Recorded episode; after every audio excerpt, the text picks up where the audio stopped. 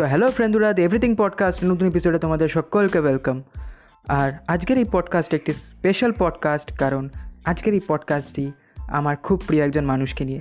যে মানুষটাকে আমি ভগবানের মতো মনে করি, ভগবানের সমান মনে করি আমার জীবনে, সেই মানুষটির আজকে জন্মদিন। তাই এই পডকাস্টটি তার প্রতি আমার তরফ থেকে একটা ছোট্ট ট্রিবিউট শাহরুখ খান। এই নামটি শুনলেই অনেকের মাথায় আসবে, ডার সিনেমার সেই পাগল প্রেমিক। কিংবা বাজিগারের প্রতিশোধ পরায়ণ এক যুবক কিংবা চকদি ইন্ডিয়ায় গদ্দার তকমা পাওয়া এক কোচ বা স্বদেশের একজন বিজ্ঞানী। নানা বছরে নানা রূপে তিনি আমাদের কাছে এসছেন এবং প্রত্যেকটা রূপে তিনি নিজেকে প্রমাণ করেছেন যে তিনি সর্বশ্রেষ্ঠ। উনিশশো পঁয়ষট্টি সালে জন্মগ্রহণ করা এই মানুষটি হয়তো ছোটোবেলা থেকে ভাবেননি, তার ভবিষ্যৎ এরকম হতে চলেছে। পৃথিবীর অন্যতম বৃহৎ সিনেমা ইন্ডাস্ট্রি যে তিনি বাদশাহ হবেন যে সেই ইন্ডাস্ট্রির ওপর রাজ করবেন, এই কথা হয়তো তিনি ছোটোবেলায় ভাবেননি। আশির দশকের শেষের দিকে যখন টিভি সিরিয়ালে একটি যুবককে সবাই নোটিস করতে শুরু করল, তার অভিনয়, তার বডি ল্যাঙ্গুয়েজ সবার ভালো লাগতে শুরু করল, তখন হয়তো সবাই ভাবেনি যে ফৌজি, সার্কাস ওয়াগলে কি দুনিয়া, দিলদারিয়া, এইরকম টিভি সিরিয়ালে অভিনয় করা মানুষটি, যে যুবকটি অভিনয় করছে সেই মানুষটি পরবর্তীকালে এত বড় একটা সাম্রাজ্য গড়ে তুলবে, এত সুনাম লাভ করবে। বর্তমানে সিনেমা ইন্ডাস্ট্রি অর্থাৎ বলিউডে কিন্তু ম্যাক্সিমাম যারা সক্রিয় রয়েছেন, তাদের মধ্যে অনেকেই কিন্তু পারিবারিক সূত্রে সেখানে বিরাজমান। তাদের পরিবারের কেউ না কেউ সেই ইন্ডাস্ট্রির সাথে যুক্ত। সেই ক্ষেত্রে তারাও পরিবারের সূত্র ধরে সেইখানে বসবাস করে। অর্থাৎ যাকে আমরা পাতি ভাষায় নেপোটিজম বলি। কিন্তু একটা মিডিল ক্লাস ঘরে সন্তান হয়ে এখন বলিউডের বেতাজ বাদশাহ হয়ে ওঠার যে গল্প, সেটা কিন্তু বারবার আমাদের অনুপ্রাণিত করে। এনএসডি, অর্থাৎ ন্যাশনাল স্কুল অফ ড্রামা, সেখানকার ক্যান্টিনে কাজ করতেন শাহরুখ খানের পিতা তাজ মোহাম্মদ খান এবং তার বাবার সাথেই তিনি এনএসডিতে যেতেন এবং এনএসডিতে থাকাকালীনই বিভিন্ন রত্নের সান্নিধ্যে এসেছিলেন তিনি এবং সেই সব রত্নের থেকে অভিনয়ের পাঠ কিন্তু তিনি ছোটোবেলা থেকেই নিয়ে নিয়েছিলেন। হয়তো তিনি বুঝতে পেরেছিলেন যে তার ভবিষ্যৎ এরকম হবে। এবং তার এমনই ক্যারিশমা জীবনে প্রতিপদে তিনি যেটা প্রমিস করেছেন, সেটা কিন্তু তিনি রাখতে পেরেছেন। তিনি প্রমিস করেছিলেন যে একদিন তিনি এই শহরে রাজ করবেন।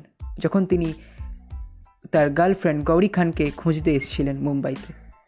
পরবর্তীকালে তিনি মান্নাতের সামনে দাঁড়িয়ে, তখন যদিও মান্নাত নাম ছিল না বাড়িটার এবং এই মান্নাত যে বাড়িটা, সেখানে আগে অনেক সিনেমার শুটিং হতো।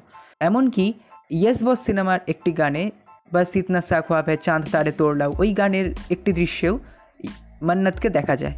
এবং সেই মান্নাতের সামনে দাঁড়িয়ে একদিন তিনি জোর কণ্ঠে বলেছিলেন, একদিন এই বাড়িটা আমি কিনে আমার মতো করে সাজাবো। এবং সেই প্রমিসটিও তিনি রেখেছেন।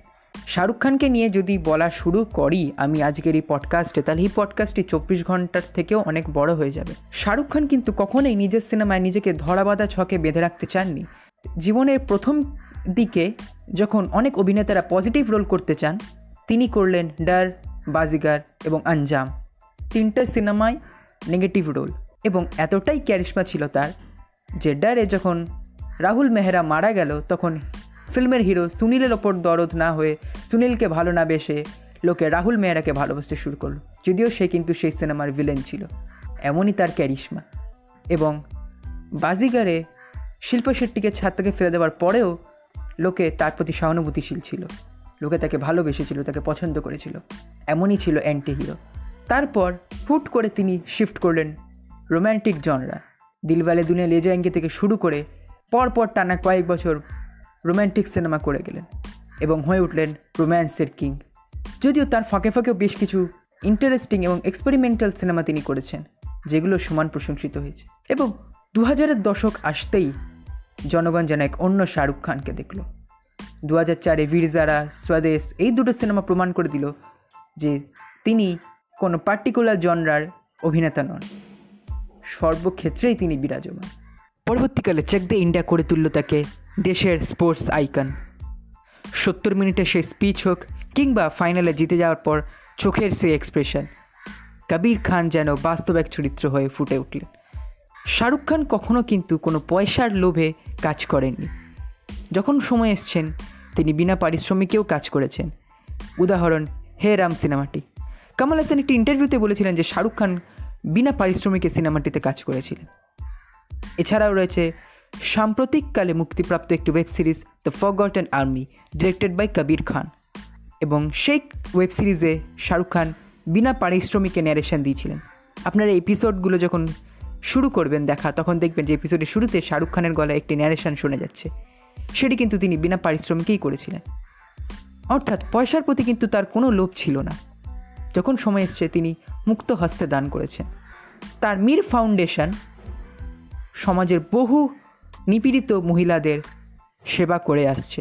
অর্থাৎ সিনেমার দিলদরিয়া মানুষটি যেন বাস্তবেও দিলদরিয়া নিজের অভিনীত কবি হা কবিনা সিনেমার জন্য যেমন তিনি সিনেমা হলের সামনে দাঁড়িয়ে টিকিট বিক্রি করেছেন, সেরকমই সেরকমই মাদাম তুসো মিউজিয়াম এবং নাসাতে প্রথম অ্যাক্টর হিসেবে নিজের সিনেমা শুটিং করেছেন। মাইকেল জ্যাকসনের পর দ্বিতীয় মানুষ যিনি প্রত্যেকটা মহাদেশ থেকে পুরস্কার লাভ করেছেন, এমন মানুষ মনে হয় দশকে নয় শতাব্দীতেও নয়, সহস্রাব্দে একটা করে জন্মায়। আশা করছি আগামী কয়েক বছর তার এই কৃতিত্ব আরও ফুলে ফেঁপে উঠুক। আর অনেক বসন্ত, অনেক শীত, অনেক গ্রীষ্ম তিনি পার করুন। তার জন্মদিনে আমার তরফ থেকে এক ছোট্ট ট্রিবিউটি পডকাস্টটি তো বন্ধুরা আজকের পডকাস্টটি কেমন লাগলো যদি ভালো লাগে তাহলে নিচে ডিসক্রিপশন বক্সে থাকা ইমেল আইডি দিয়ে everything podcast zero nine at Gmail dot কমে তোমরা আমাকে মেল করে জানাও যদি অ্যাঙ্কার এফ এম বা স্পটিফাইতে পডকাস্টটি শুনছো তাহলে অবশ্যই নিচে থাকা ফলো বাটনে ক্লিক করে পডকাস্টটি ফলো করে নাও কারণ নতুন কোনো এপিসোড এলে তোমরা না হলে নোটিফিকেশন পাবে না এছাড়া যদি গুগল পডকাস্ট বা হাবা পারে শুনছো তাহলে অবশ্যই সাবস্ক্রাইব করে নিও তাহলে নতুন এপিসোড এলি সবার আগে তোমাদের কাছে নোটিফিকেশন পৌঁছে যাবে তো দেখা হচ্ছে পরবর্তী এপিসোডে এবং যেহেতু আজকে গুরুদেবের জন্মদিন তাই তার স্টাইলেই বিদায়ী हम है रही प्यार के फिर मिलेंगे। जल्द